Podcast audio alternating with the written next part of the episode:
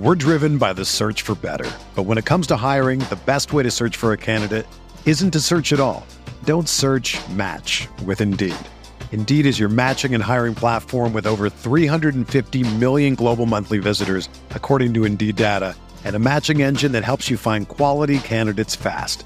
Ditch the busy work. Use Indeed for scheduling, screening, and messaging so you can connect with candidates faster. Leveraging over 140 million qualifications and preferences every day, Indeed's matching engine is constantly learning from your preferences. So the more you use Indeed, the better it gets. Join more than 3.5 million businesses worldwide that use Indeed to hire great talent fast. And listeners of this show will get a $75 sponsored job credit to get your jobs more visibility at Indeed.com/Blue Wire. Just go to Indeed.com/Blue Wire right now and support our show by saying that you heard about Indeed on this podcast. That's Indeed.com/Blue Wire. Terms and conditions apply. Need to hire? You need Indeed. Good morning, everybody. I'm Bart Winkler. Tim Shea's already in the co-pilot chair. Hey, Timmy. I'm early, not late today. Yeah, I always send Tim the link. You always show up like right as I'm about to fade away, which is good. You always know when to come in, but it's good to see you at the start of one of these. It's about time I show up on time. All right, let me just lay out this episode, okay? This episode's got a few new different nooks and crannies to it today. This is the Bucks postgame show. Bucks beat the Knicks. We're going to talk about it here. I'm Bart Winkler. That's Tim Shea. We'll have people mingle throughout the show. It's going to be fun. So we're going to talk Bucks-Knicks to start the show. Then after we're done, I am going to kick it to an interview I did with Jake Kocorowski, who works with the State Journal, and we're going to talk Badgers. We're going to talk Luke Fickell. We're going to talk Jim Leonard. We're going to talk Braelon Allen. We're going to talk Graham Mertz. We're going to talk all of it, okay? So that is coming up. If you're on YouTube, if you're watching this on YouTube live or later, that's going to be a separate video. But if you're on the podcast, it's going to be Bucks, then Badgers, and then at the very end, it's going to be another piece of audio with Steve Sparky Fifer, who I went to the toy drive today. So they're still doing the toy drive. WSSP, despite the rumors, is not dead. It makes it very complicated for me to tell people that I got let go because our station went away when it's still kind of there, but the toy drive is happening. It's the 16th annual WSSP toy drive. Sparky is essentially by himself out, and it was fucking cold as shit today when I went to see him. So cold. And so he's still doing the toy drive. You can donate 1250amthefan.com, and then Sparky and I sat down for a little bit of the podcast. Now, Sparky and I sat down for the podcast. The audio is not great, okay? I took my computer there. We were in one of those heating rooms. The noise was on. I couldn't get on Blaine's Wi-Fi, and so the audio is not great. So I'm still going to play it. It's still doable. It's really good content. We make fun of the fact that WSSP exists a lot, and I think that's always enjoyable. So it's good content. It's not like going to screech your ears, but I'm going to put it at the end of the episode. So if it's like, this isn't perfect, you can dip. But don't tell me that it's bad. I know it's bad. I know it's not great audio. That's why I'm putting it at the end. Okay? Are we all clear? Donate to the kids. All right? Are we all clear? Are we all good? So that's the 3-minute setup of how this is going. Bucks win tonight over the Knicks, 109-103. Your thoughts? Yeah. Good night. Thank all right. God. Oh yeah, Tim Shea. There's the headline for you, Jim Ozarski, in the Journal Sentinel. Can you give me a second? Wow. I've only been rambling about nothing for 3 minutes. Come up with something. Good thing it didn't go to overtime. Yeah, not having Giannis in there for the last minute. First game he's fouled out this year, I believe. Yes. Yeah, first time. Oh, and how about that big shot from Grayson Allen? So can we get – I think we're off the trade for Jay Crowder. Jay Crowder has been – I see Legion Hoops and Ball Yard Sports and all this bullshit saying Jay Crowder, Suns are exploring a trade. If he was any good, he would have been traded by now, okay? I don't want to say Crowder. Yeah, that was a huge three. I mean, eventually pretty much gave him the win. So, Giannis likes to shine in New York. What, 37, I believe, tonight at MSG. So, I'll take it. Another win against a conference foe, as they say. So, Matt says, Tim once interviewed me for a job with the Brewers. Oh. That's Matt E. Not Matt in the Falls, who joins us. Matt in the Falls, everybody. Matt, I can't hear you. Yeah, I can't hear you. Where's my Matt audio? Nothing. Uh-oh. Oh, my God. Uh-oh. Rookie mistake. Bart. Tim. Hey, buddy. I had my big boy audio turned on, but without the microphone. So I'm going computer audio only now. So hopefully the quality's okay. All right. So Matt in the Falls, backstory on you is you bought me a green screen and a ring light. Yep. Can you tell a difference?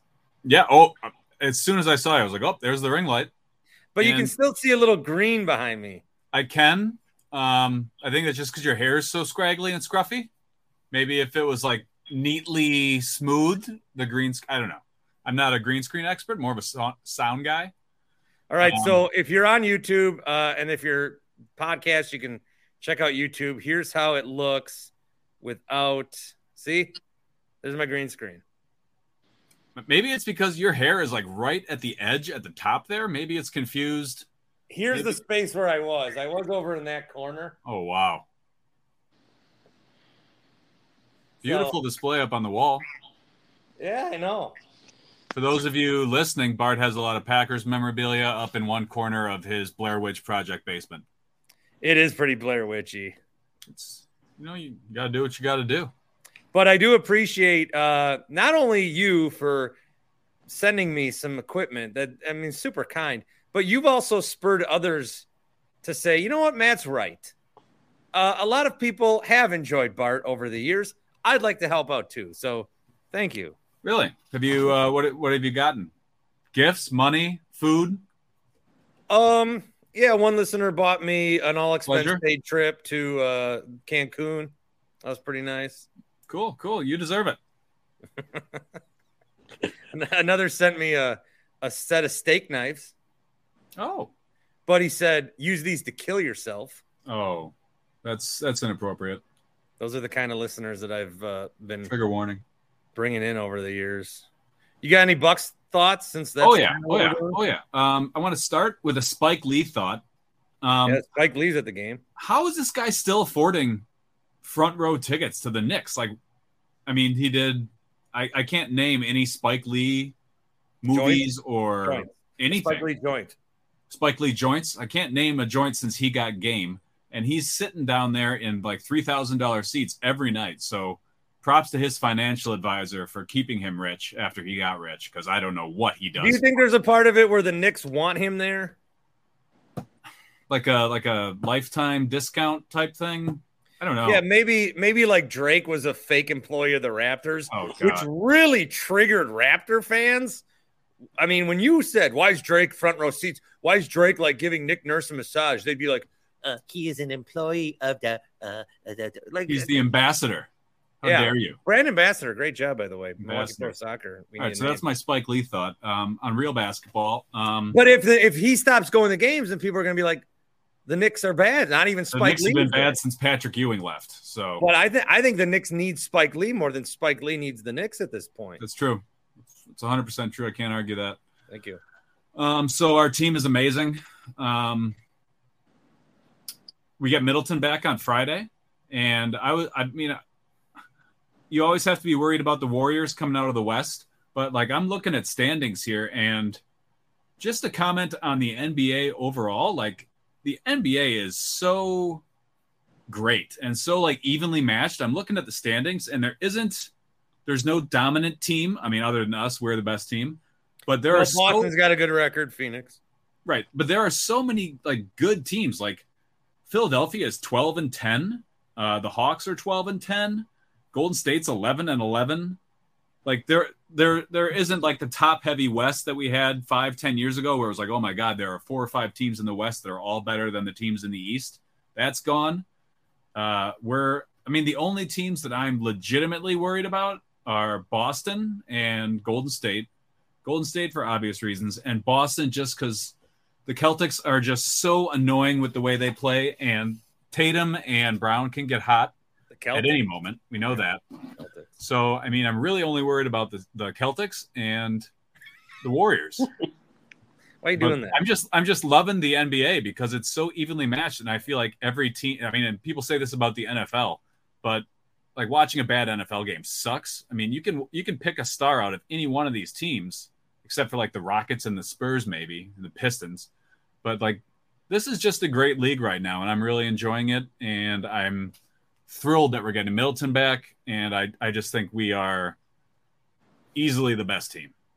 But I was talking to Tim Shea before we went live, and we were talking about different things we wanted to hit on tonight. And Tim was like, man, I know I got roasted for my John Gruden Badger take, but the take I have about the Bucks. Yeah. He goes, the take I have about the Bucks, I don't know how people are going to react to it. I go, what do you mean, Tim? He says, I kind of think they should trade Chris Middleton since they're so good without him. And I think he would disrupt team chemistry.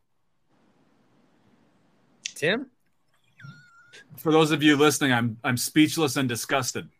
Bart, I thought we weren't going to tell that to anyone. No, this is my assignment. I have an assignment. Tim didn't really say that. Here's my assignment. Oh, 2 assignments. First of all, especially if you're on YouTube right now, but also I need subscribers. I need to get over 1,000 so I can start. I have my wife subscribed and she doesn't watch your videos, so unless I'm on it. Yeah, I need to start stealing money from YouTube, okay? Because I'm giving them content and I haven't hit the thresholds.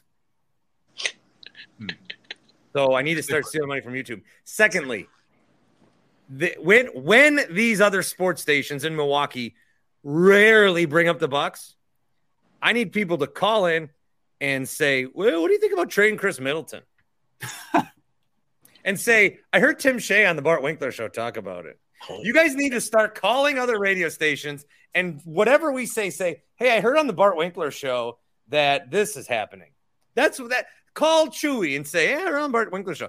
Call Homer and say, I heard on the Bart Winkler show. Homer will say, wow, jeez. I didn't know Homer was still doing it because I just can't stand to listen to him. I haven't listened to him in like 4 years. Homer will say something like, what? It's still Homer and Gabe Neitzel? No, Gabe's on like every other show but that one. Oh, well. Yeah. He's a nice guy. All right, Matt, anything else? Let's see. Spike Lee, the Bucks. We can never talk about Jay Crowder again. I put him up there with my Jim Leonard thing where I never want to hear about Jim Leonard and the Packers. I never want to hear the words Jay Crowder and Bucks in the same sentence unless there's a negative word in between it, as in Jay Crowder will never play for the Bucks because he's 1,000 years old and he was a Bucks killer 6 years ago or whatever. And the Jay's not making that 3 tonight that Grayson made. No. We don't need to disrupt the team. Middleton's coming back. We're the best team. Just let it ride. Yeah, agree. Let it ride. Matt, thanks for the nice setup. If anything, yeah, it just makes me feel a little more like I'm really doing this. You are. There are hundreds of people listening to you every day. Yep, and 36 watching us right now. Yep. Good. Deuces. For those of you listening, I just threw up the deuces. Goodbye. You did. There's a peace sign. See you, Matt. I was watching, or I have Bucks Live postgame on. Yeah. Underneath this. And Giannis is out there shooting free throws with no ladder in the way. So, oh, wow. So the Knicks employees, I guess, got the message. Well, now if I'm Giannis, I get out there as much as I do it every night now. It seems like he is doing that every night. I do it every night just to prove a point.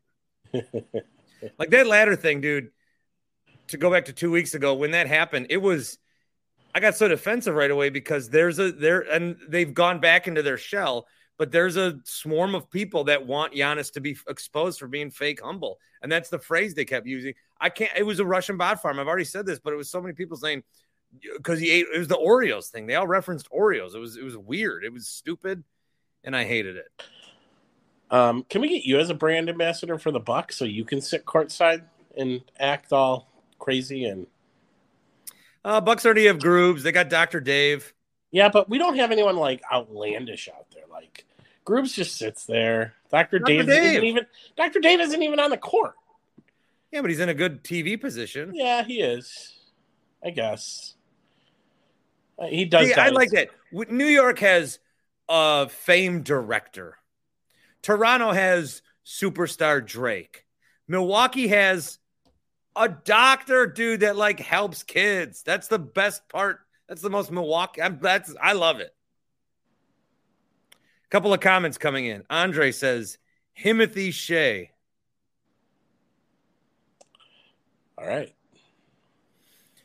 How's your cat doing? The one that we gave CBD to. Oh, dog. Oh. I did a whole thing yesterday about how it was a cat. Oh, you did? Okay. Well, then we'll just go with the cat. Cat's great. Loves it. I'm going to go into so they do have it's a spray for the pet, right? You sprayed it on? It's a spray, and then depending on the size of the pet, it's, 2 sprays, 4 sprays, 6 sprays. Just depends. HappyPlaceHemp.com. I've talked about them, and this is great. As we get into December, what's a better stocking stuffer than their sample pack? Ooh. Yeah. I got my brother-in-law in our little holiday swapperoo, and I'm going to throw in some Happy Place Hemp gummies. I'm going to go pick them up on Friday. They work beautifully. I can tell you that. College Court in Muskego, happyplacehemp.com. If you go there, mention Bart. You get 25% off all your orders on the website, happyplacehemp.com, promo code BART. The sampler pack is good. I mean, we've talked about a lot in CBD gummies, and there's some THC gummies that you can get, Delta 8s, Delta 9s, THCOs. And if you're like, it's interesting. I don't know if that's for me. I don't know if I want to try it. Bart talks about it a lot. Tim drugs his pets with it. The sampler pack is a great start. So check that out, happyplacehemp.com. HappyPlaceHemp.com. A quick 10-second timeout for station identification. We're driven by the search for better. But when it comes to hiring, the best way to search for a candidate isn't to search at all. Don't search, match with Indeed. Indeed is your matching and hiring platform with over 350 million global monthly visitors, according to Indeed data, and a matching engine that helps you find quality candidates fast. Ditch the busy work. Use Indeed for scheduling, screening, and messaging so you can connect with candidates faster. Leveraging over 140 million qualifications and preferences every day, Indeed's matching engine is constantly learning from your preferences, so the more you use Indeed, the better it gets. Join more than 3.5 million businesses worldwide that use Indeed to hire great talent fast. And listeners of this show will get a $75 sponsored job credit to get your jobs more visibility at Indeed.com/BlueWire. Just go to Indeed.com/BlueWire right now and support our show by saying that you heard about Indeed on this podcast. That's Indeed.com/BlueWire. Terms and conditions apply. Need to hire? You need Indeed. All right, and we're back. Got some more comments. Wisco Cheese said, I might have heard Mike the Painter on 94.5 today. Oh, I heard Trav. From Brown Deer? Yeah, I heard him today on 97.3. What are all you guys doing listening to these stations when there's 50 Bart Winkler shows that you can binge on? I listened to the Bart Winkler show, but then I even went an hour and a half yesterday. I know. We might be going up to that today. I got a lot of content coming at you. Mike the Painter. I had a good chat with Mike the Painter. He was on the other day. Oh, did you? Yeah. Nice chat with him. Let's see. I got some more comments. You guys are welcome to jump in. If you're on YouTube, StreamYard link is up. I've got a call from Jeff Wagner of WTMJ. Oh, God. Wagner called you? Yeah. He called the voicemail line. You want to hear it? Yeah, I it was Adam Roberts that gave him your phone number, wasn't it? Probably. Yeah. Also, I think you can just Google it. Okay. I fucked that up. Let's hear it. Wags. Good evening, Bart Winkler. This is Jeff Wagner from WTMJ. I'm the one that still has a job on the local airwaves from 12 to 3 on the powerhouse and home of the Bucks, WTMJ 620, 12 to 3, every afternoon, Monday through Friday. And I don't even want to talk about the Bucks or the World Soccer thing, whatever it's called. I just want to talk about the Beijing Winter Olympics and how did they get the Winter Olympics? And they invented the China virus, and we're just going to reward them with the Winter Olympics. But we know they're in bed with the Bidens. And where's Hunter's laptop? I think we're all wondering about that. And I just want to wish you a good evening. Oh, there is one other thing. Who is Dick Pound? Dick Pound is in charge of the Olympics. He is the guy. What kind of message are we sending our children? Dick Pound. Okay. All right. Well, we'll talk to you tomorrow, Bart, and have a nice evening. And thank you for taking my call. You know, I wonder, with the laptop, some would say it's the most critical piece of information that this country's ever seen, and nobody seems to care to get it. WTMJ. What they should look at is Bart Winkler's laptop and the thousands and thousands of hours of pornography that have been saved and downloaded. And Bart thought he was incognito mode the other week, and he was actually not, and caused a big stir. And wow. I got some more comments. That was great. I have your best one saved, by the way. I have some more comments. Hey, we're talking Bucks Knicks. I do have a real legitimate take coming up. Mark says, fuck Jay Crowder. Keep Grayson. I think we're all in the understanding of that now. Patrick's talking about Matt in the Falls. Remember, Matt in the Falls said that it was a mistake to beat the Cowboys. Patrick says Matt was right. Oh, I love all this Rodgers shit, by the way. This is a relatively low Packer episode. We'll talk about a little bit with Steve. Talking Badgers next. This is a relatively low Packer episode. All these articles and headlines are framed like Rodgers deciding if he'll play. And that's the fucking shit. That's the shit that sucks. I believe you called that on Sunday. Yeah, it shouldn't be Rodgers. Like, LaFleur, every coach in this state is a wimp. Except for Luke Fickell. All the other coaches are betas. Look it up. Yeah, Luke is going to be those. It's those eyes. Wisco Cheese says, when are you going to fill in for Zach Gelb? As a matter of fact, I was supposed to fill in on Thursday, which is tomorrow on the YouTube, today on the podcast. Still no?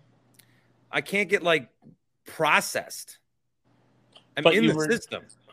But you were already in the system? Question mark. Yeah. Okay.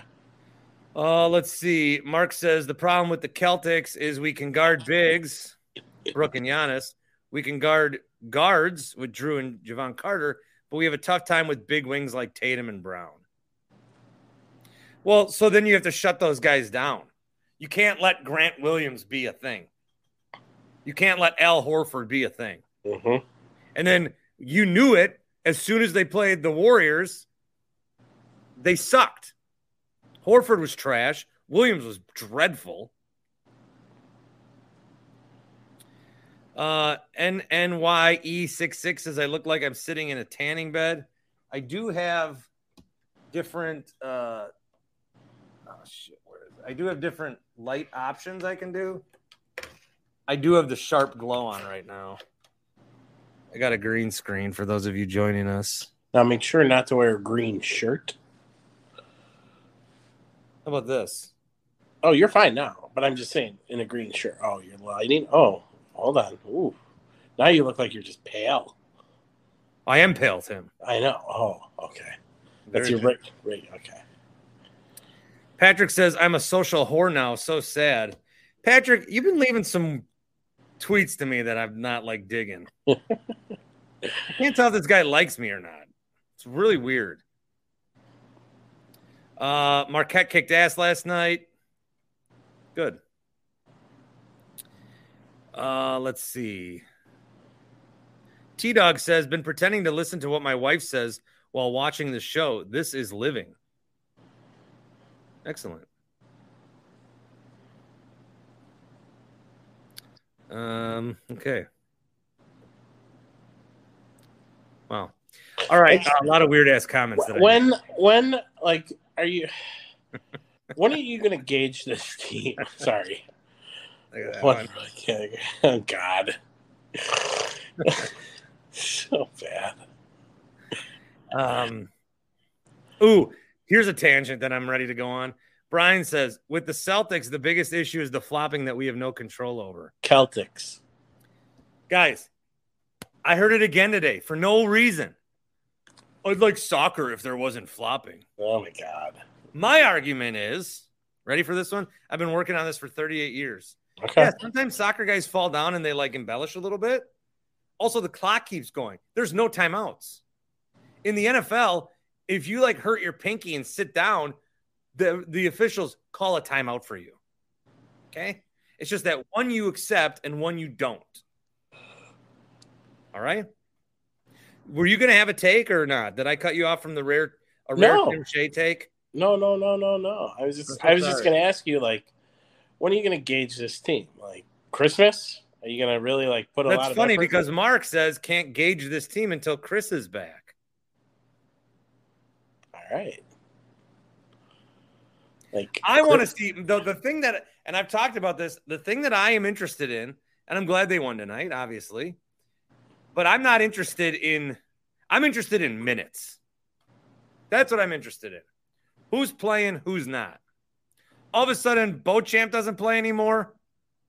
That ain't cool. George Hill, Wes Matthews, keep these guys sharp. Okay, 10 minutes, 13 minutes, that's fine. It doesn't need to be more than that. George Hill is playing a lot. Keep them keep their cardio up because there might be a spot you need them in the playoffs, but I still want to see more Beauchamp. I still want to see more Mamu. And now Middleton's going to come back. I'm assuming he's going to start. So you're either sending Grayson or Carter to the bench. I would probably send Grayson to the bench. I'd go Carter. Cone Roller's here. Cone. Hey, back guys. To the Trader Joe's bag. Yeah, I'm back home. Got to wrap it. What's up? How's my audio today? How's the what? How's my audio today? It's about as equal as to the audio that I will have with Steve later. So it's doable. Oh, okay. Yeah. I think you had a pretty good take on the Bucks. Just kind of, you always said. If you took your bag off, the audio might be better.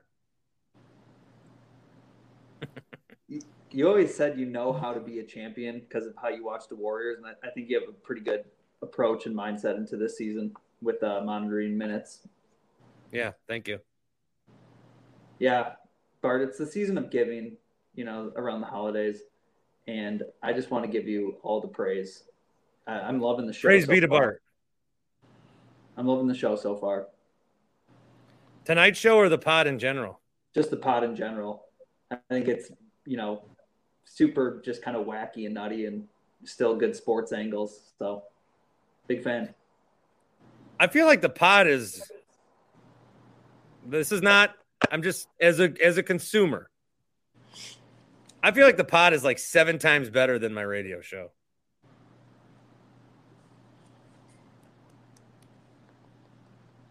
No?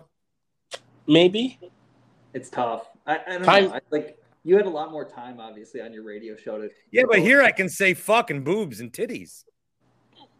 Yeah, but I'm missing the complex Middleton trade talk with Freems. Where are we getting that from? Oh, did Freems respond to me? Freems tweeted something. Someone tweeted him at me, and then I said, I want Chuck on the show. Chuck, thinks he can't come on the show or he's going to get fired or something. Everybody at Chuck Freeman and tell him that I want him on the show. Chuck Freeman, if you are listening right now, I will donate $100 to the WSSP Toy Drive in your name to come on the Bart Winkler Show. Chuck ain't listening. Hey, you never know. He could be tuning in right now. Any other Bucks takes, Cone? Isn't Tucker on right now? No, he's on at 7. Oh, gotcha. Laura's on right now. Oh, perfect. Even better for Freems. Oh, God. Yeah. He'd probably be like, Laura Ingram's not even as hot as she used to be. You need that Janine Pirro. No, she's got it going on. You should have seen Megyn Kelly during the Bush administration. Yeah, then NBC tried to take her, and she was no good. All right, Cone. All right, I'm going to go have some Taco Bell, I think. Hopefully they can get my burrito the right side. Oh, geez, I went there 7 days in a row, and I'm starting to think he takes lettuce off and then takes the picture. Yes. Seriously, it is clockwork at this time. I know.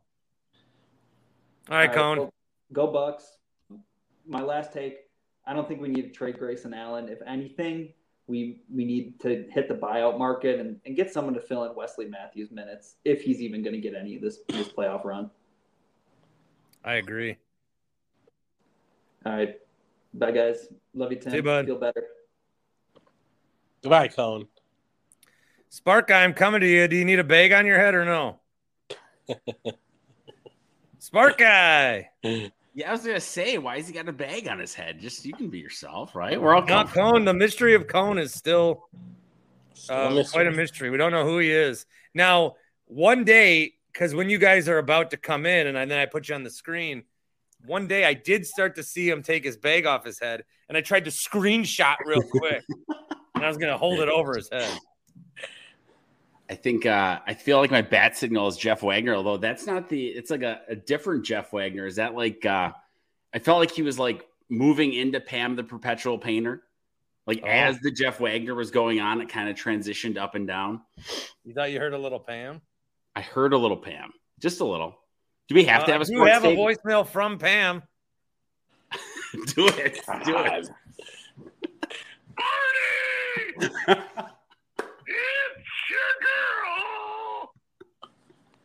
Hi, Bart. This is Pam. I have nothing to say tonight other than go Bucks. And you're looking kind of handsome, Timmy. Hi, Tim. Wow. Tim, I'm flattered. One thing that I need on this show is you need there needs to be like storylines, okay? And I think one storyline that we're missing is some kind of romantic situation. So if we could get Tim and Pam together. It could happen. Pull that up on my incognito screen for sure. Yes, please. What's up, Spark? How you been? Good to talk to you live. Yeah, man. Is this a Bucks post? Do we have to have a Bucks take? I think the only Bucks take I have at this point in the year is they got to sit Giannis for a little bit. He looks tired. He's been playing like nonstop for like almost 2 years. 37 minutes tonight, and that would have been more if he didn't foul out. I know. He's playing unbelievable, but he looks, I don't know. I don't want him to hit the wall when it matters, you know? So that's the only take I have watching these games. It was nice to see Grayson Allen hit some of that late shot, and he came on in the last couple of games, but it's all just about getting healthy, but sit Giannis, but that's at some point, get him a rest. But that's my only sports take. Jamie says Tim is taken. Who? Oh, yeah. No one. This girl from England, Liverpool. So you may or may not have a girl in South Carolina, and you may or may not have in England. People have to be 800 miles away from you before they're remotely interested. Correct. Yes, we need someone like here. I saw a girl in the stands in Qatar that I think you might find pretty. Should I hook you guys up? Please too. What else you got, Spark guy? You know, I heard the Wagner stuff. We'll see what Rodgers. How do you think this plays out? The next 2 to 3 weeks are fascinating. Do you think that they're gonna pull it back on him? Because I think the way it plays out is if he stays in control of this, play the Bears. They should win that one, regardless of who's quarterback. Then they have the bye. And if it's just mathematically not eliminated, they're going to beat the Rams too. They play the Rams right after the bye. You're going into then what? The Dolphins on Christmas. And that might be when they would be mathematically eliminated. And then what do you have left? The Vikings and the Lions. Vikings might not even be playing anybody. Yeah, Rodgers very crafty in his words. He says mathematically eliminated, and you're right. There's, again, 7 spots in the NFC, so that's less time before teams are eliminated. And they're going to win these games. Mm-hmm. They should beat Chicago. They should beat the Rams are trash. Mm-hmm. Beat them now. And you're right. So they could still stay alive, and Rodgers could still want to play. Let him play against the Bears. It's the Bears. It's Rodgers. I get it. Soldier Field. I get it. And then the bye. And then it's got to be Jordan Love time. I don't just need to see like Jordan Love play. I want to see Jordan Love play a game. It was not great. How does he respond 6 days later? I want to see Jordan Love play a game that's really good. How does he respond 6 days later? We need to see as much as of that as we need to see him just, go out there and whip bombs against Detroit when it's the last game of the season. You want to see him play in meaningful games for the other team too. Because that Viking game, if that's the first one he gets in, Vikings, there's only one bye, and they lost to the Eagles. Like the Vikings very easily could be going into their last 2 weeks sitting guys for half, sitting for full game. Like, you want to see him play against meaningful teams in meaningful games, and it's just going to play the string on. I think the final thing I'd say about it all is Guttenkust had it enough. Goody had it figured out. He did. That's why I always say Goody. He had it figured out. He had it played perfectly, right? Like he had played it completely perfectly until he gave him that contract extension. If he had not given him that contract extension, you could argue that every move he had made had almost been perfectly done when it came to the quarterback position. But the instant he gave him that extension this year, it's all fallen apart because he could be cutting the cord right now, and now he can't. So it's interesting to see one decision just ruined all the 100 decisions he made before that, and he didn't hold firm to it. So what makes you think he's going to hold firm to it now that he's going to be the one that walks in and goes, hey, we're done for the year, which – effectively also means if they go in and say you're done for the year, he's gone then probably. So Kevin mentions, get this Packer talk out of here. Okay, fair enough. I'll pivot.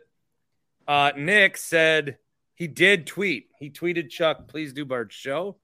So thank you to Nick. And the other thing I want to say to you was, did your buddy buy a golf simulator from Carl's place yet? Weak sauce. No. And the interesting thing is, I think for all of the things that went on, Frank should be the one to get it. So right. I'll be seeing Frank this week, and I'll be putting the pressure on him. And if he doesn't, I'll wait till he puts his wallet down. I'll order it on his behalf. So I got a Carl's Place koozie here. It looks pretty sweet. There's a link on my Twitter where you can check out some golf simulators. It's my pinned tweet. Also, I'll have a much easier link for you in the coming days. We'll get. So if the link's what's holding you back, I've got you settled here, friends. We'll get on it. Bart, I got to jump. Yeah, Steve Sparky, I got to talk to you. Yeah, Tim. Nothing. Oh, see you open. I was gonna say something about the Packers, but got to get that Packers talk out of here. Apparently. Well, I mean, I understand they're the juicy. We don't want them to win. I know they're going to win these games, but we just don't want them to win right now. I think it was Mike the Painter. He's right on, 40-33. We want every game to be like the Eagles game. Exciting. Jordan Love looks good.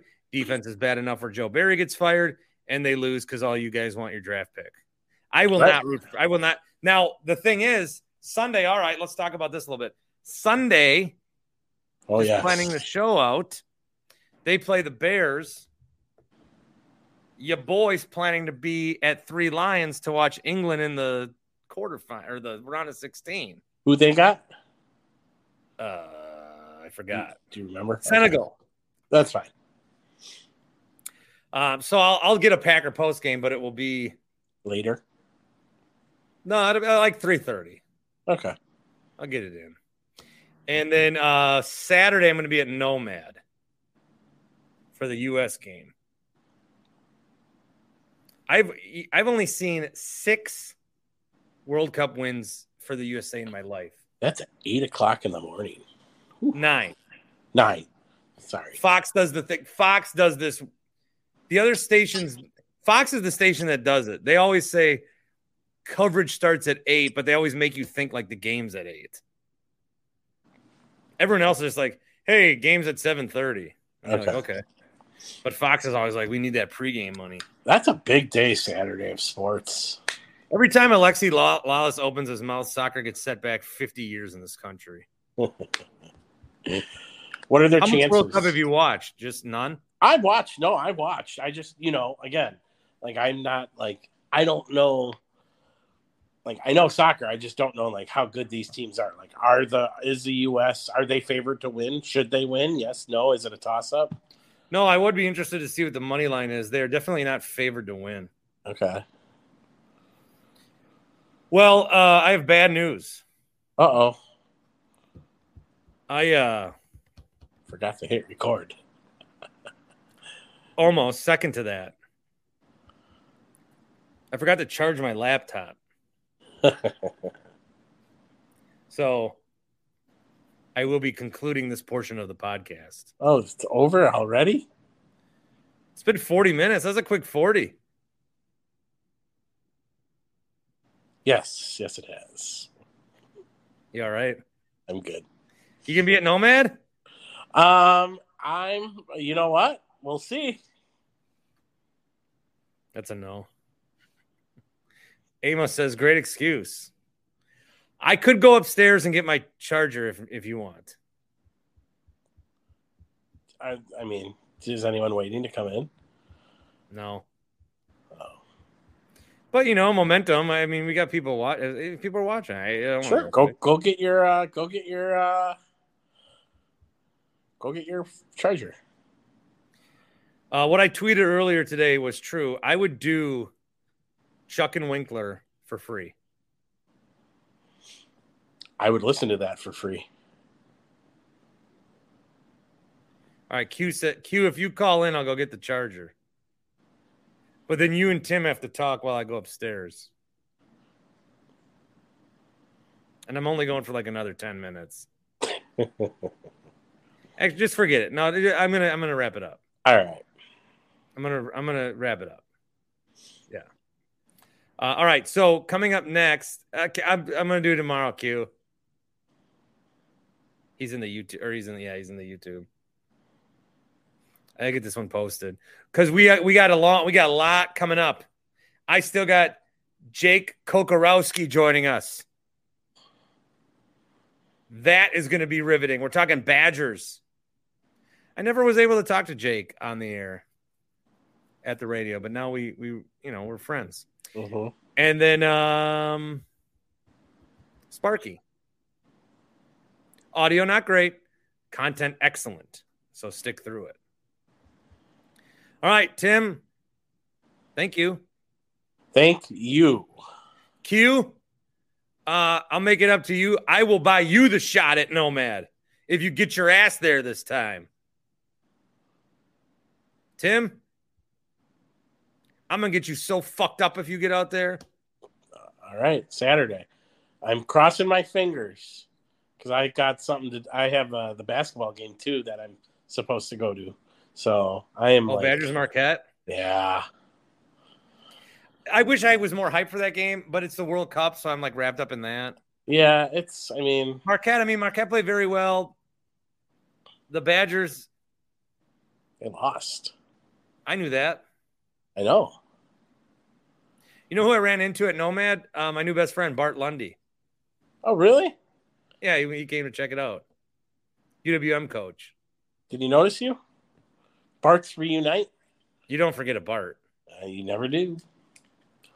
All right, coming up, Jake Kokorowski talking some Badgers, Steve Sparky Fifer talking about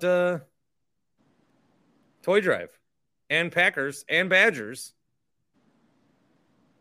And my favorite thing I said to Steve today was, I said, people should come out, right, to the Toy Drive. You go, yeah. I go, look at me. I said, look at me. This Toy Drive is all the way across town, and I got fired by this place and I'm here. I'm a hero. 1 minute with Q. What's up, guys? I'm at 5% battery. All right, go get your thing. I'll talk with Tim. No, I'm gonna wrap it up. So the spread is -1 Netherlands. That doesn't make sense. It's -1. That's impossible. Why? Oh, they're favored by a goal? Yeah. Oh. Okay, I thought you were talking about the live line, like no. -260. What's like the what's like that? It's US +310. Oh, that sounds about right. Yeah. Yeah. The Netherlands is what? -195? Hold on. -210?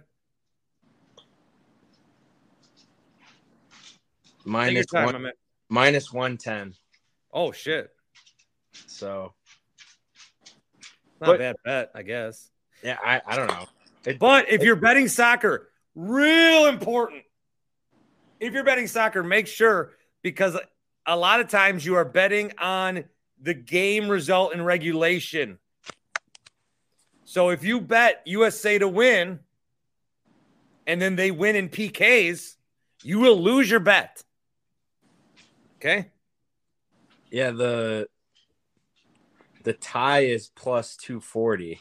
So yeah, so you can bet the tie, yeah. The tie in regulation has better odds than U.S. winning. Yeah. Which I guess makes sense. So, big problem with the game. Netherlands is a couple of guys that can score whenever they want. U.S. doesn't. Let me guess. It's like Van whoever. Van Lieshout, my friend Mike. Yeah. He it's like a I always forget. Capco Energy Windows. Yeah. I have Dutch heritage, so I cheer for the Netherlands. So I'm kind of sad that my two teams are playing, my two World Cup teams, but I guess at least one of them will advance. So yeah. I mean, USA, dog. Well, I mean, obviously, but given those odds, it's looking like it's the Netherlands game to lose. All right, I'm at 3%. Are you going to be at Nomad or what? I'm going to try and show up. So not 9 a.m., like the baby should be napping then. So I've got a 5-week-old, so I should be able to make it. All right, well, I'll be there. I'll be hammered by 9. Yeah. Tim, are you going to be there? Maybe. We'll see. Do you commit to anything, Tim? I cannot.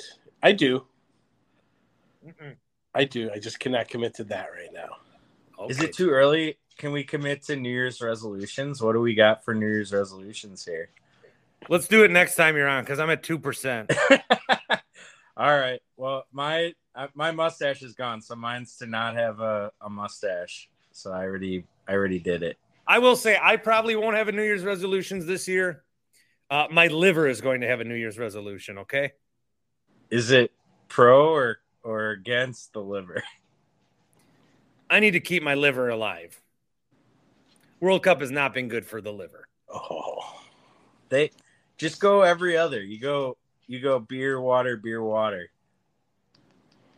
I go single captain, double captain, single captain. All right. Thank you, guys. All right, see you guys. Jake Kokorowski, through the magic of podcast, he joins us next. If you're on YouTube, I'll post that separately. Otherwise, on the podcast, here we go. So Jake gets brought on to the staff before the season in the summer, and it's the Badgers program, man. It's all right. This is the coach. Get to know him. It's probably going to be here a while. Chryst is fired so far in your tenure. They bring in Jim Leonard. And just recently, or they promote Jim Leonard, but just recently, Jake, you go from the reports that, well, it's going to be Leonard. And then the next day, oh, no, Luke Fickell, last year's coach of the year, the guy from Cincinnati who essentially made a mid-major school into a Power 5 school. He is going to come here. Big Ten ties, yes. Really no Badger ties. This was, I'm shocked. I got to think that a lot of people outside of maybe Chris McIntosh didn't know that this was happening. This is nuts. How you doing with all this? Yeah, man, it's been crazy, man. You know, I've covered Wisconsin football since, I think, 2013 for just a number of different organizations, right? Like publications. You have Bucky's Fifth Quarter, Badger Blitz, started All Badgers for the Sports Illustrated Network back in 2019, you know, and then now, you know, obviously starting a State Journal, like just 6 months ago, you're like, oh, hey, you know, usually you'd think, yeah, I mean, I know that this is going to be a critical year for Wisconsin coming in with what they had with the coaching staff, with what happened last year. You know, like Paul Chryst needed to make some changes. He brought in, you know, Bobby Ingram as offensive coordinator. Joe Rudolph moves on to Virginia Tech. Bob Bostad moves on, you know, comes back to the offensive line, etc. They make those corresponding moves to, you know, but next thing you know, it's, yeah, you enter October with a 2-3 mark, and there's a change in leadership. And then they, you know, have Jim Leonard become interim coach. And then, you know, with Luke Fickell, a name that, you know, it wasn't really on a lot of people's radars, you know, and whatnot. And, you know, we weren't ever able, you know, at the State Journal, we weren't ever able to confirm the reports of Jim Leonard, you know, expecting to become, yeah, you know, maybe the signs all looked that way. Yeah, it certainly did. But, you know, we never were able to confirm those reports that Leonard was their guy. And whatnot. So it's really interesting just to see how Chris McIntosh worked as a, you know, essentially how he worked kind of incognito. Let's say that. I mean, because you didn't know Lou Fickell was on his list and whatnot. And we didn't know if there's no one heard any word about Fickell having interest in the Wisconsin job, especially with him being such a hot name kind of in the coaching carousel the past couple of years. With that, you talked about the amazing work he's done at Cincinnati, you know, college football playoff berth last year, and a team that won 13 games. So yeah. This is a, you know, it was, when I saw the first report from ESPN on Sunday, I was like, oh, okay. Yeah, there's a curveball. And we just went into full gear from there. And, you know, and you're like, I was gonna have a pretty low key Sunday, and now I guess I'm working. Yeah. Oh no. And I mean, it was, we, you know, if it was going to be Leonard, it was going to be, you know, we thought, you know, it would be whoever. I mean, they put up the 7-day window. It was right after the Nebraska win. We're out to dinner. Colton Bartholomew, Jim Polzim, two great colleagues at State Journal. We drove back from Lincoln to Omaha where we were staying. We're having a nice dinner, just kind of decompressing. And then all of a sudden I go look at my Twitter. I'm like, guys, they posted the job, you know? And then Ben Kenny is the one that I saw his first tweets. So I'll give Ben a shout out there.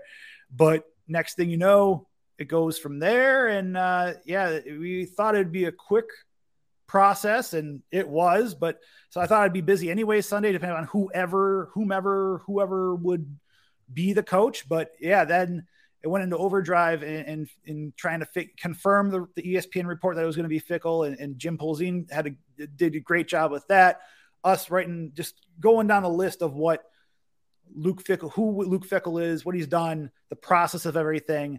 Todd Malusky was at the Madison airport and whatnot. It turned into, like, literally, I mean, it's a group effort at the State Journal and at Badger Extra. And we're still working. So, right before this, right before we were talking, Bart, I was doing interviews with, an Ohio State Football Coach Association member talking about his relate. That's part, as a teaser, it's part of my story coming up about how the high school coaches within Ohio, you know, interacted with Luke Fickell, who's obviously a homegrown guy, but to what to expect for Wisconsin high school coaches, you know, from Fickell and his staff. So yeah, there's so many different angles to attack, and it's, I don't think I've slept that much this week. I think the shocking thing is, everything looked Leonard, right? And he's part of the Barry Family. Alvarez cinematic universe, you know, yes. Right? The BCU. And so that's like what we thought in Wisconsin. Like, you know, Wisconsin, it just seems like, just like with their play, they're good enough. They're in Big Ten championships. They can win Big Ten titles. They can go to the Rose Bowl, but they can never. There's still one level that they can never get to football wise, and that's the college football playoff, or, you know, winning a national title. The way things are currently set up, and for the coaching search, you thought it'd be the same thing. Okay, Jim Leonard, he He's a good young coach prospect. He had a nice career here. He could be the guy. That's the bar. But it seems like they went and said, you know, the way we've done things, we need to do things a little bit different. And I think because there's a lot going on here. Leonard, let me just – did losing to Minnesota cost him the job? I mean, that's what it felt like. But that you don't just lose – you don't just watch your coach lose to Minnesota and then call up Fickell and say, hey, $7 million a year. Or maybe you do. How did that go down, you think? You know, I don't – that's a good question. I'm not going to – you know, Chris McIntosh during that press conference on Monday mentioned that, like, the wins and losses weren't part of everything, right? And so I'm trying to think back. I don't remember the exact – I don't know if he talked about the exact timeline back a couple of days ago. So I don't want to, like, give any misinformation on my end. So I'm not sure. But no, and I'm not exactly sure, like, Amy, but if you're not going to – I guess I will speak to this with Jim Leonard – and if you're not going to hire Jim Leonard for this position, who had the support of the current players on the team, and then also, you know, former players and alums, a lot of them were very much pro Jimmy. You know, you talked, or, you know, at least from those that I've talked to, you know, and even going back to October, you know, we did an article where I talked about former players and what they've done, you know, and what they thought, and people really like, you know, from those that I talked to, like Matt Bernstein, Vitaly Pisetsky, a kicker, Don Davey, the former Badger, who obviously is, you know, part of Barry Alvers's first team in 1990, you know, who's become a prominent entrepreneur and businessman himself. You know, there was a lot of positivity towards Jimmy and whatnot.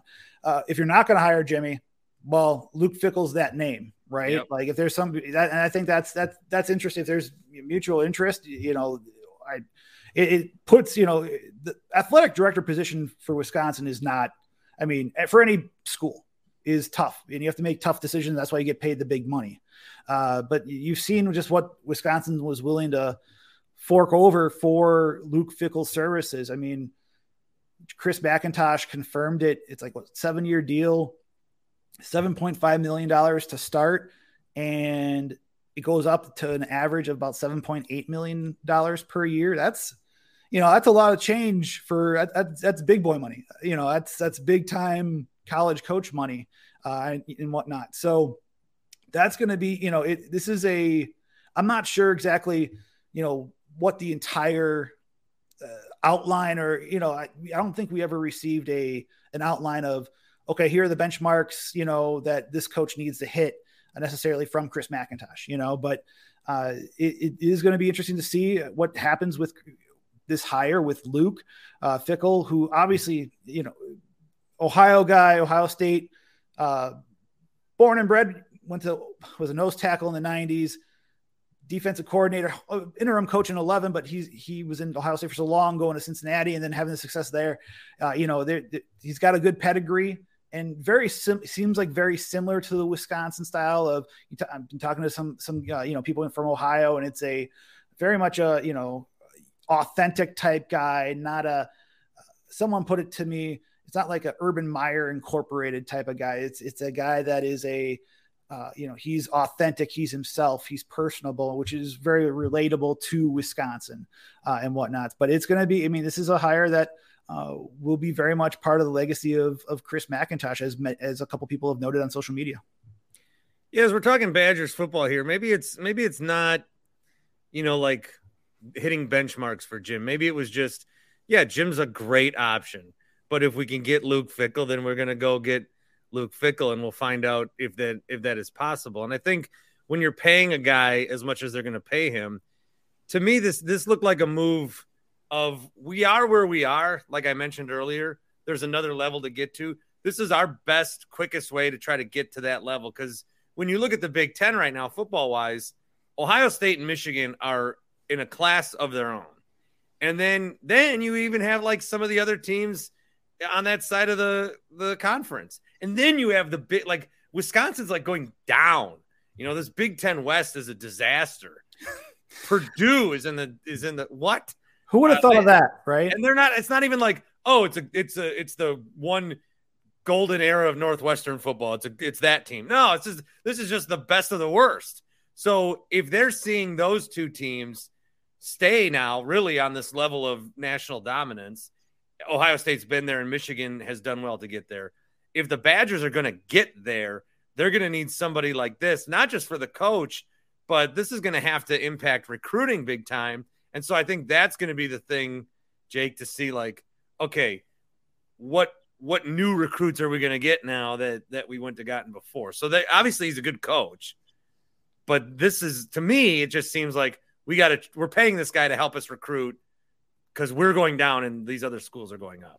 It's really interesting too. And I will say, I think Jim Leonard too, I think he would have been a great coach for Wisconsin, and I mean by great head coach, and cause he's been a great defensive coordinator and he was a great assistant coach in 2016. Didn't have a lick of experience as a college assistant coach in 2016, comes in and helps, the defensive backs, play really well. And he's defensive coordinator the next year. And he's, taken a 3-4 defense and excelled it even further, but during his time at Wisconsin.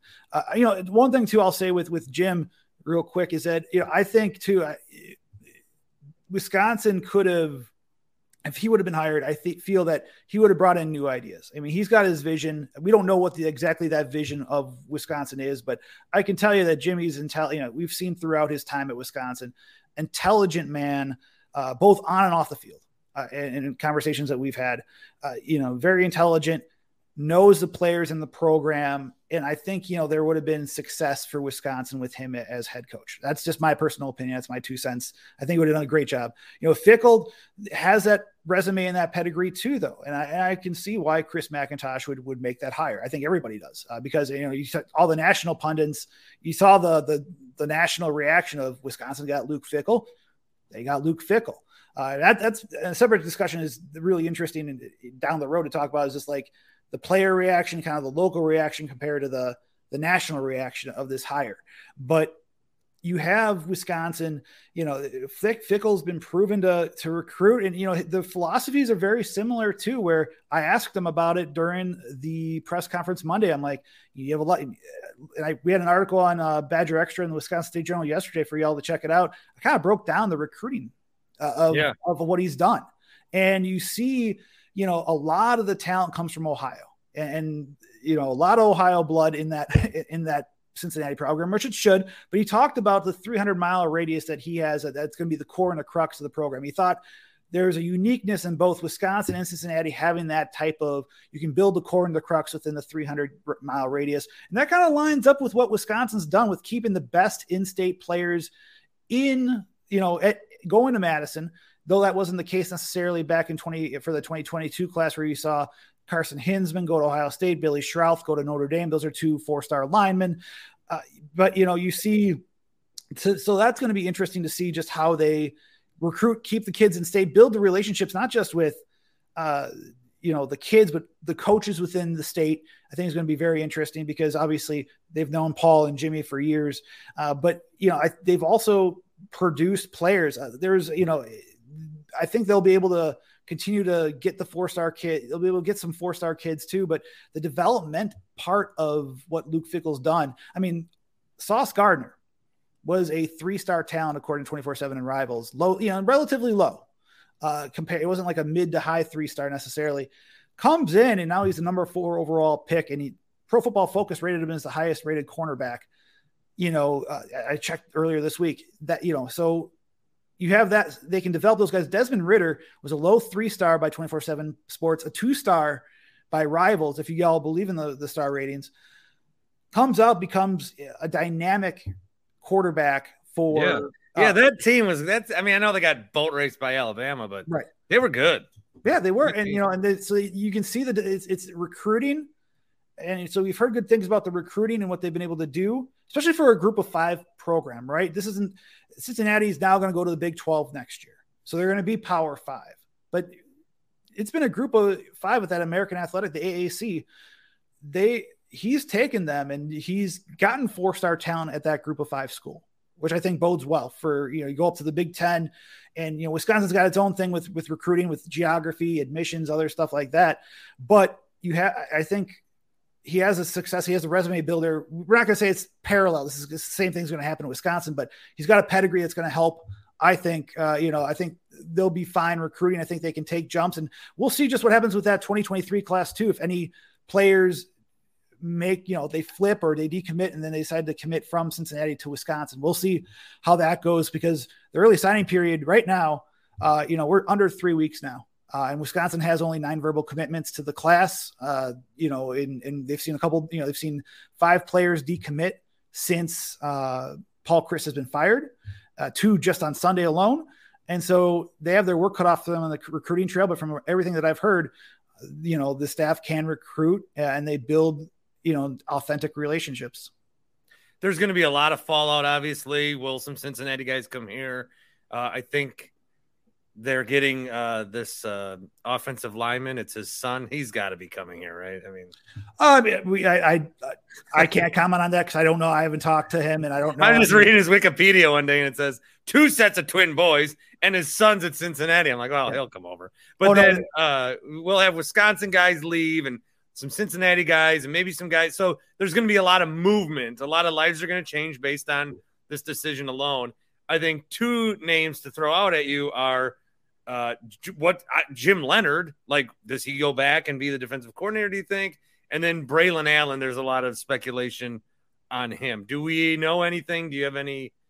Unfortunately not. It'd be premature to say anything on my end on that, Bart. Luke Fickell did say during that press conference that he was open to having, Jim return, and be part of the staff. But I know that they were supposed to talk Wednesday, I think is what he said. And so we'll see what comes out of those discussions if we hear anything publicly. And that's not a guarantee by any stretch, right? So there's that. Braelon Allen, he was very supportive, to say the least, of Jim Leonard, and he reemphasized his support, before the Iowa, was that the Friday before the Iowa game?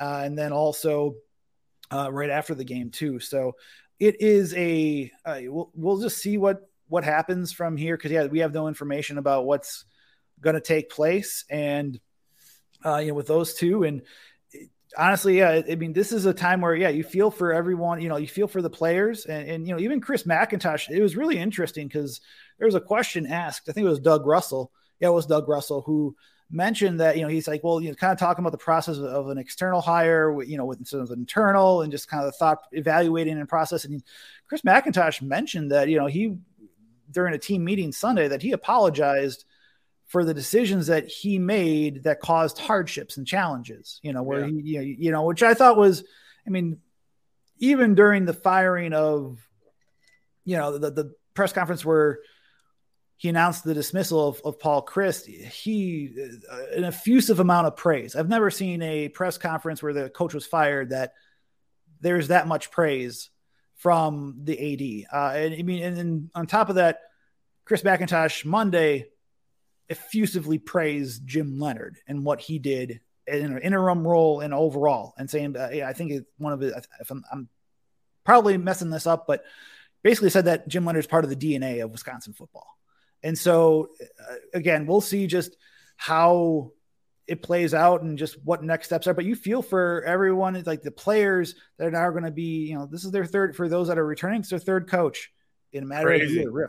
You have players for Cincinnati too, the commits both for Wisconsin and for Cincinnati. We've already seen Cincinnati lose, a couple of 4-star talent.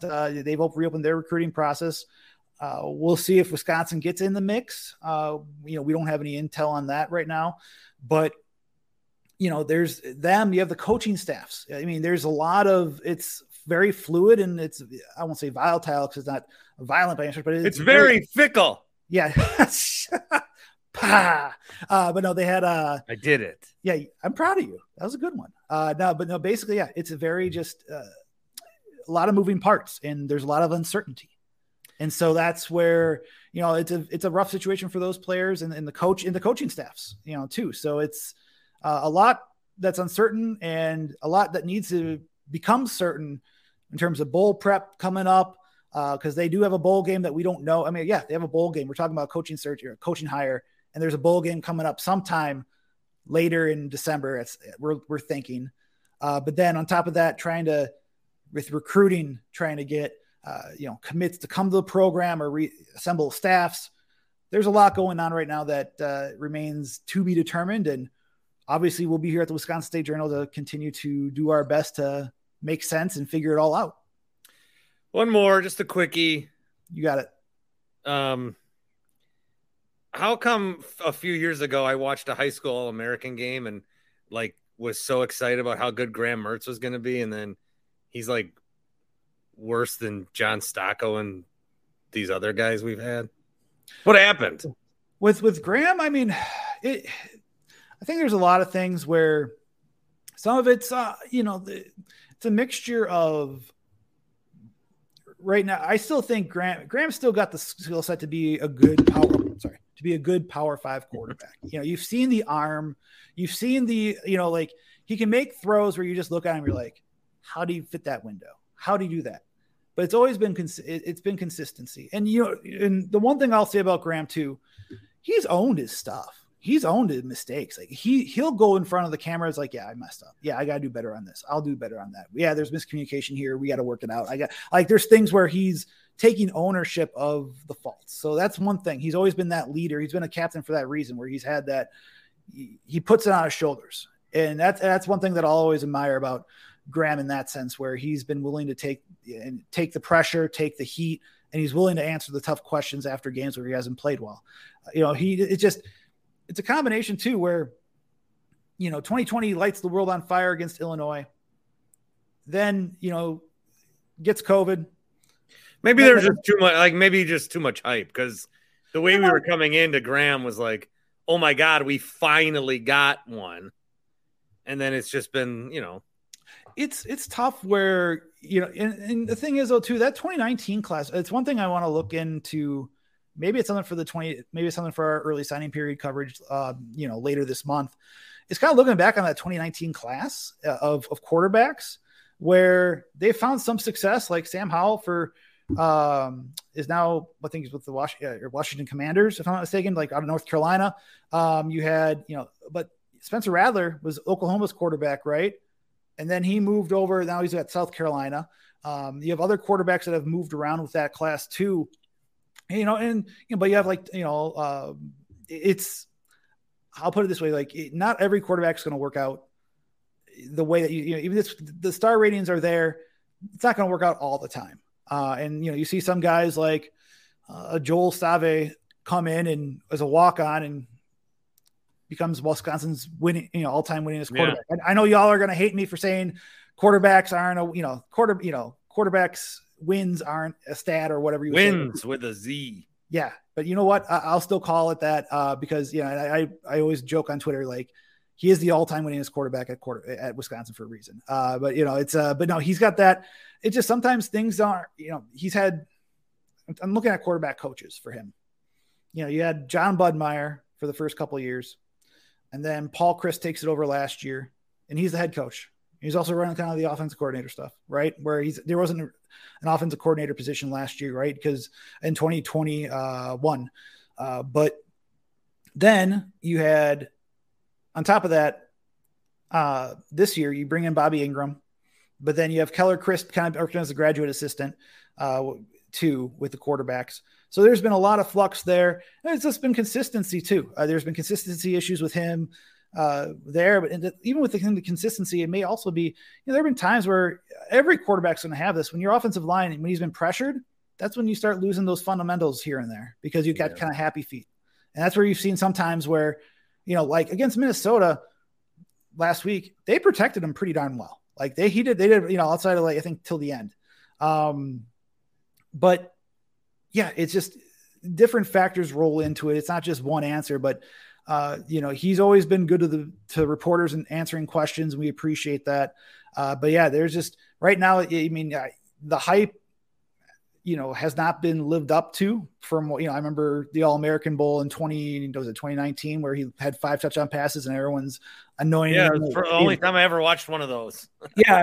I watched that and I was like, I still remember that for Bucky's fifth quarter when I was there. That was one of our highest rated, highest viewed articles I ever wrote, Graham Mertz lights world on fire, and people are like, oh, but it's you know, and you feel for the kid too. Obviously they want to, I mean, not, these kids don't want to be like, you know, like, oh yeah, you know, I threw more, you know, like last year, he threw more interceptions and touchdown passes. They don't want to, that's not what their goal is. Their goal is to win games. And so, and whatnot. So they're not purposely trying to like play bad and whatnot. So it's definitely an interesting case and something that we'll look back on about, you know, what happened with Graham. And, but yeah, again, I've always been appreciative of his efforts in terms of talking with us and just, you know, taking ownership of what, when things haven't gone right. Jake, I appreciate you. I know that this is busy time. And so to give us a few minutes, it means the world to me, Jake. It means the world to me that you want me back on, man. You know, I ramble. Look at this. Like you said, you wanted 20 minutes and we're 28 minutes into this. So that's just, you know, but no, I appreciate you, man. Like you've always been good to me. We'll have to talk some AEW down the road and we'll have to go to the show if they ever come back to Milwaukee and all that fun stuff, my friend. Oh, don't open that door right now. I'm so down on AEW. Are you? Well, MJF, that's good, but I gotcha. I'm just down on it. And I'm a big WWE loyalist, I think I realized. I hear you. So no, it's always, I mean, to me, I'm enjoying watching wrestling. Like, you know, it's just been, yeah, I'm gonna, I can't get down this road. Otherwise. Okay. Yeah. Talking for another hour. We'll do it a different time. Sounds good, brother. Thanks, Jake. Appreciate you, man. Y'all be well. Happy holidays to y'all. All right. Our thanks to Jake Kokorowski, Culver's fan and Diet Pepsi fan. I like that Jake likes Culver's without making it his whole identity. Like people that like Quick Trip. I asked Jake if he was going to Culver's for Thanksgiving. Did he? He said he wasn't. He just plays it up. It became a thing. Oh, okay. Well, our thanks to Jake. This is Steve Sparky Fifer, ladies and gentlemen, his second appearance on our podcast, and I actually came to him today. We are at Blaine's Farm and Fleet, 6th and Rawson, in Oak Creek. Got that down to a science. 16 years of the WSSP toy drive is what is going on here. And it's great because I was a part of, I think, at least half of them.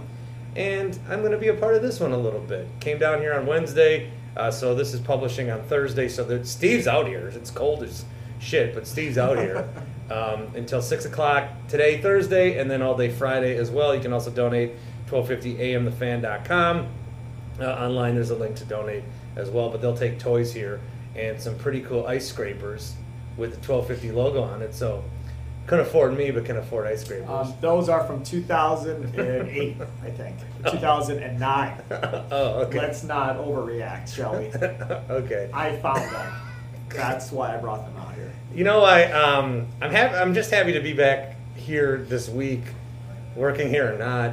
And I think you would have done the same. I honestly think that if there wasn't even this, you would have come and done the Steve Sparky Piper Toy Drive first annual by yourself, because it matters that much to you. I don't know, man. This Bears sunroom we're in makes it a little bit easier when it's this cold outside.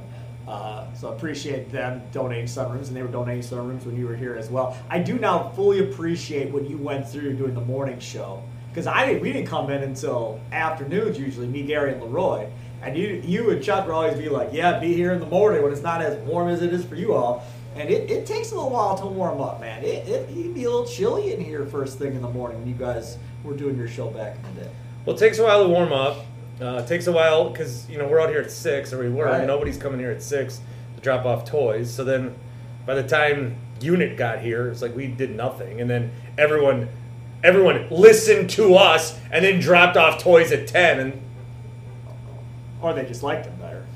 I won't ever say that. Or whatever the case may be. But in the morning sucked. And then stuff would break and no one's back at the station. Yeah. So now, you get to experience all the agony. I mean, we're not quite the same story Wicked would tell every year. Oh, Jed Latta in a tent, everybody. We're not quite that bad. But it's good to be out here.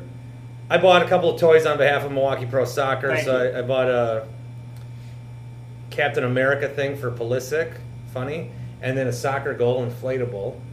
And I know Steve hates self-checkouts. I don't know why. Can't stand them. But Blaine's Farm and Fleet, finally, they're the last store to ever have one. Otherwise, because I was like, oh, shit, I got to buy these toys, but there's a 20-minute wait because time works slower here at the store. Yeah. No offense.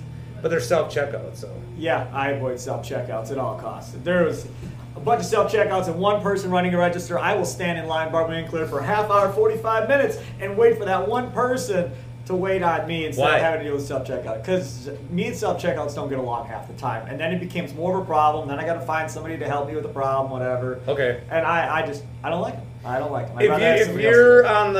If you don't like self-checkouts because... By the way, how was Black Friday with all these places that have self-checkouts? How did that all go?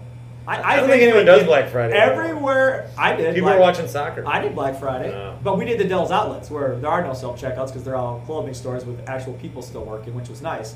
But, like, these bigger stores that have self-checkouts and have eliminated all cashiers, like, how was that? Because I was imagining that could have been very chaotic because there's nowhere for you to go. You're in one line waiting for everybody else to do their thing. And then I'm guessing there had to be even more security than ever to make sure people weren't shoplifting and taking stuff, right? That's the other thing I don't get. If there's not a camera on a self-checkout, what stops anybody from just walking out? I can tell you that experience, nothing. That's just ridiculous. Another reason not to have self-checkouts. Always get a 12-pack of dew and leave it at the bottom, and I always forget to check it out. Right. That's what I'm saying. But now, some stores do have cameras on them, so they'll get you if you do it. But a lot of stores still don't have cameras on their self-checkouts. If you don't like it because of if you don't like it because of this reason is the reason I won't accept. I don't like it because I don't get paid to be the cashier. Okay, what else do you want? Do you want someone to walk around the store and put everything in your cart for you too? Yes, that'd be sweet. I would totally. Well, then do Instacart. Just like when they used to fill up your gas tank at the gas station. Are you old enough to remember that? I remember going to the gas station back in the day in Kenosha. My mom's Pacer. Little black Pacer that we had, and they go over, ding, ding, ding, ding. Guy would come out, kind of gas man, fill up your gas tank, he'd wash your windows for you while you're in your car. You never got out of the car. And those are all gone now completely. So yeah, that would be kind of fun. So you want to get out of your car, walk around a store, point at stuff, and have someone put it in your cart? I don't know. I think that'd be kind of fun. Yeah, maybe. It might be kind of fun. Well, they're not going to do it here because everybody works here is over 85, which isn't bad. It's good for that. Hey, man, this place, living here in Oak Creek and Blaine's Farm and Fleet, I come here all the time. I get so much stuff here. Their candy section and, like, the different, like, cashews and almonds and all the stuff they have here, that's totally on point. And I just bought some Christmas lights here yesterday for our Disney tree, some red lights. I'm going to invoice Blaine's Farm and Fleet for this, and they're going to be like, what the fuck? Yeah. They're not going to pay it. All right, so we're here because of the toy drive, which, again, is still happening. 1250 AM, thefan.com. You can donate, and like I said, even if you weren't doing this on behalf of WSSP, you would still do it. It means that much. I love it. Yeah, I miss being out here. I mean, the last couple of years because of COVID, thank God for the fire stations last year. You know, we had 15 or 16 fire stations all over southeastern Wisconsin collecting toys for us, which was cool. The year before that, we tried to do this radiothon that really didn't work all that well as far as doing a ton for Children's Wisconsin, so... It's cool that we're back out here for 5 days and appreciate, you know, all the salespeople and stuff that have come out here from the radio station to help volunteer to help collect toys. Lakeshore Chinooks were out here as well on Monday helping collect toys they were out here for about 6 hours helping collect toys, which was awesome. Appreciate everybody helping out and hope to see everybody out here at some point in Blaine's Farm and Fleet in Oak Creek. I thought we were going to talk sports. I want to do like a rapid fire with you. Rapid fire? I don't have a talk show anymore. I need more than rapid fire, but okay, go ahead. Luke Fickell, hire. Ha! Oh, yeehaw! Home run, love it. Didn't want anything to do with the Jim Leonard hire. I wanted a proven guy that's built a program that's done something. This program needs to figure out how to get to a championship level, which Chris McIntosh talked about in his press conference. Very proud of Chris McIntosh. Very, very proud of this university for stepping up for numerous reasons. Number one, it's a guy that took Cincinnati to a playoff at Cincinnati. Okay? He took him to a Power 5. He essentially coached them into a Power 5 conference is what he did. Yeah, because they're going to the Big 12 now. Yeah. So that's what he did. Didn't have a top 40 recruiting class, yet had the third most guys drafted with 9, I believe, in last year's draft class, including a quarterback in the third round, Desmond Ridder, who went to the Atlanta Falcons. Again, not a top 40 recruiting class at any point. He will definitely have top 40 recruiting classes at Wisconsin going forward. Next, the assistant coaching pool money that they had before is without a shadow of a doubt being expanded in order to get Luke Fickell to come here. Because Football Scoop, and they're never wrong, They've already reported right off the bat that both of his lead recruiters are already in place to come. His strength and conditioning coach is coming with him. So he's already being able to bring some people, which means all those people have got to get raises and come here. They're going to let him do this the right way, I think. Something that previously, you know, they didn't let Bielema do. They didn't let Chris do. Maybe they expanded a little bit for Jim Leonard to pay him to keep him as a defensive coordinator because he was making over $1 million a year. But for the most part, They didn't want to go in that next step, to go in the deep water. And it feels like the university is ready to go in the deep water and play now with the big boys. So let's see what it looks like. As far as the Packers, my main take, because you could talk about Love, you could talk about Rodgers. Where I'm at is that Matt LaFleur is scrappy-doo. The guy's like, let me at him. And then you can just pick him up and bully him. All his friends bully him when he coaches against him. His team bullies him. Rodgers bullies him. Rodgers runs this team, and I hate it, Steve. Rodgers would run the team no matter who the head coach was. Yeah, but LaFleur's like laying down and letting it happen. LaFleur should have, on Sunday, when asked about Rodgers, he should have come out and said, who's going to start Sunday? He should have said, we're going to evaluate who gives us the best chance to win. No. He should have said that. No. He's a Hall of Fame quarterback. And he's not the reason why their record is what their record is. Do you think LaFleur's a good coach? Yeah. I don't. This is what I always tell you. When you watch this team run the offense like it should be run, right? Where they're running the football, it's play action, they're not in shotgun 5 million times, and they're doing things the right way. You watch offense and you go, can Jordan Love do this? The answer is yes. When they got him, Matt LaFleur, I believe Mark Murphy's plan was, how are you going to get our team and our offense to win football games when Aaron Rodgers retires? Because at that point, I think they thought they were a lot closer to him retiring because he hadn't played well the last couple of years, so they wanted to be ready. How do you do it without a Hall of Fame quarterback? And he pitched this system. They bought it. Okay, fine, let's go. Then they drafted the quarterback they thought they could run the system the best. They can. And now we have to wait and see if he can. I think he can. And, you know, Ellerson talks about it all the time and still brings it up on Twitter. Like, can he be as good as Jimmy G or better? I think Jordan Love can be as good as Jimmy G. Better maybe, sure. I don't know. We'll find out. Darius Slay just did a video. I don't know if you saw it. If not, go watch it. He's a very funny dude. But talking about Jordan Love and how he thinks he's got a bright, bright future and how the ball comes off his hand. Yeah, and he does. He should start. Talks about all this stuff. This is, to me, the best case scenario. They get eliminated. Love gets 2 or 3 games to start and play. Rodgers is like, cool, I'm out. I'll get ready for next year. Love shows out, plays great, right? Throws for 300 yards, both games, whatever, 2-3 touchdowns, limited mistakes, plays really well. Then this puts the Packers in position to go to Aaron Rodgers and go, all right, look, we're not trading you, so that's out. We're ready for you to be our quarterback. I need a timeline here. Like, I don't want this to be a maybe come every offseason trying to figure this out. You'll never do that. Just tell me, are you good for 1 year, 2 years, whatever? Because I want to give Jordan Love an extension. So maybe it's a 5-year extension. But I've got to kind of budget in starter money of where it's going to be because I think that's how you have to do with Jordan Love. Look, you got backup money, and then in 2025, when Aaron's going to be done, then starter money kicks in. And starter money is going to be whatever the average starting quarterback money is in the NFL. That's going to be your salary, 25, 26, and 27, or whatever however long the contract is. That's how I kind of pitch it. Now, if Jordan Love stinks, and you lose those games, well, then your decision's made for you. You draft a quarterback in the first round in 2023, and you move on from Jordan Love, and that's the end of it. But you've got to get this opportunity to see him. If Rodgers goes, no, I'm not sitting, I'm playing out the rest of the year, and then nothing really is benefited other than he continues to build chemistry with Watson and Toure and those guys, which obviously is good for next year, providing he comes back, which everybody assumes he is. No, Watson and Love have more chemistry in one pass than Rodgers will ever have. Oh, yeah. Why are you so bitter about this whole situation? What is wrong? Because Rodgers is an asshole. I hate him. Oh, no. Hate's such a strong word. Maybe you dislike him. You know why I don't like people that say you can't say hate? Because the opposite of hate is love. So if you say you can't say hate, you can't say love. But it's easier to tell somebody you hate them than it is to tell somebody you love them. It's easier to hate than to love. You're right. Think about it. That girl that, you know, I can't say I love you, And it takes forever. But if she pisses you off, I hate you. Didn't have to think twice about that. It just rolls right off the tongue. It's nice and easy. Hate and love maybe are not even opposites. They're very similar. Yes, probably. Okay, that was weird. Hey, Blaine's Farm and Fleet, 6 in Rossano Creek. Tell him Bart sent you. Right? Yeah, sure, yeah. Winks Thanks, baby, on Twitter. Follow him. He's got good stuff. Check out his podcast. Well, this is my podcast. Available everywhere that you can get a podcast. It's always good stuff. We're 40 minutes into my podcast. People know. Hey, look, this lady brought a toy. Yeah. I'm telling you, the people in Oak Creek are very generous. I mean, we've had quite a few people here through 2 days donate toys, go inside Blades Farm and Fleet, buy a toy. You know what I'm anxious to see?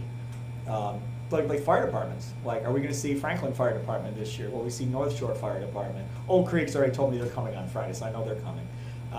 But like, you know, some of these groups that have always been a part of it, will they be a part of it? Were you here when Steelwind Industries was a part of it, where they would have their managers come over here to Blaine's Farm and Fleet? They're located here in Oak Creek. And they'd go on like a shopping spree, and they'd come on, they'd have like 15 shopping carts full of toys. Yeah, and then one year, was that the place that had like a excavator that they dumped all their toys? No. That was someplace else, and I cannot remember the name of it. It's got I think it's a German name that I couldn't pronounce all that well. But yeah, I know which one you're talking about. No, so anyways, they were a part of the toy drive for a number of years, and now they're back on as a sponsor this year too. So.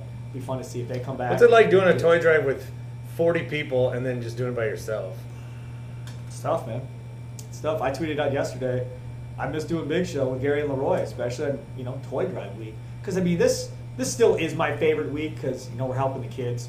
But that was a really fun week. I mean, you got to hear all the stories from everybody that would come on the radio. You know Dawson, Bubba Fight? Yes. They're coming out here tomorrow. They'll be out here tomorrow at about 4 o'clock. So it'd be cool to see him. But yeah, I miss a lot of that stuff. Missing, you know, all the different people that would come down from all walks of life that come on all of our shows and talk to us during Toy Drive and talk about being a part of the Toy Drive every single year. So yeah, I miss all of that. No question about it. Now just trying to do the best we can with what we have and seeing how far we can take it. You guys should come down. I mean, if you can't come down, donate $12.50amthefan.com. But come and see my guy, Steve. I mean, look at the heroic thing I did today. I came here during the World Cup, okay? I missed... By the way, I was in the bathroom here in Blades Farm and Fleet before I saw you in Blades Farm and Fleet, before we started this thing. Oh. Some dude walked in, World Cup blaring. Oh, nice. And I hear, whoa! Tunisia, probably. Going nuts! And whoever this dude was carrying this radio or his phone was not happy that this team scored. Not happy at all. So I came here during World Cup play. Yeah. Oak Creek is very out of my way. Yes. And this place laid me off 3 months ago. Yeah. What a hero I am to be here. You really are. Toby Altizer, he was out here. I know. This week as well. It was great seeing him wearing his Washington Commanders swag. And he bought a football, I believe, and donated it to the toy drive. So always good to see him. Yeah, good to see you. Donate. Get down here. If I can do it, you can do it, right? Absolutely. I'd love to see everybody come on down and donate a toy, or even go online. Like, you know, if it's out of your way, you've got stuff going on, family life, whatever else, can't make it. Like Bart said, you can always go online and make a donation there. $1 is great. Like. You know, nobody's got to donate $500 or $1,000 or whatever. I mean, that'd be nice, but you know, $1's fine. Goes a long way. Appreciate it. Thank you, Steve. Thank you, Bart.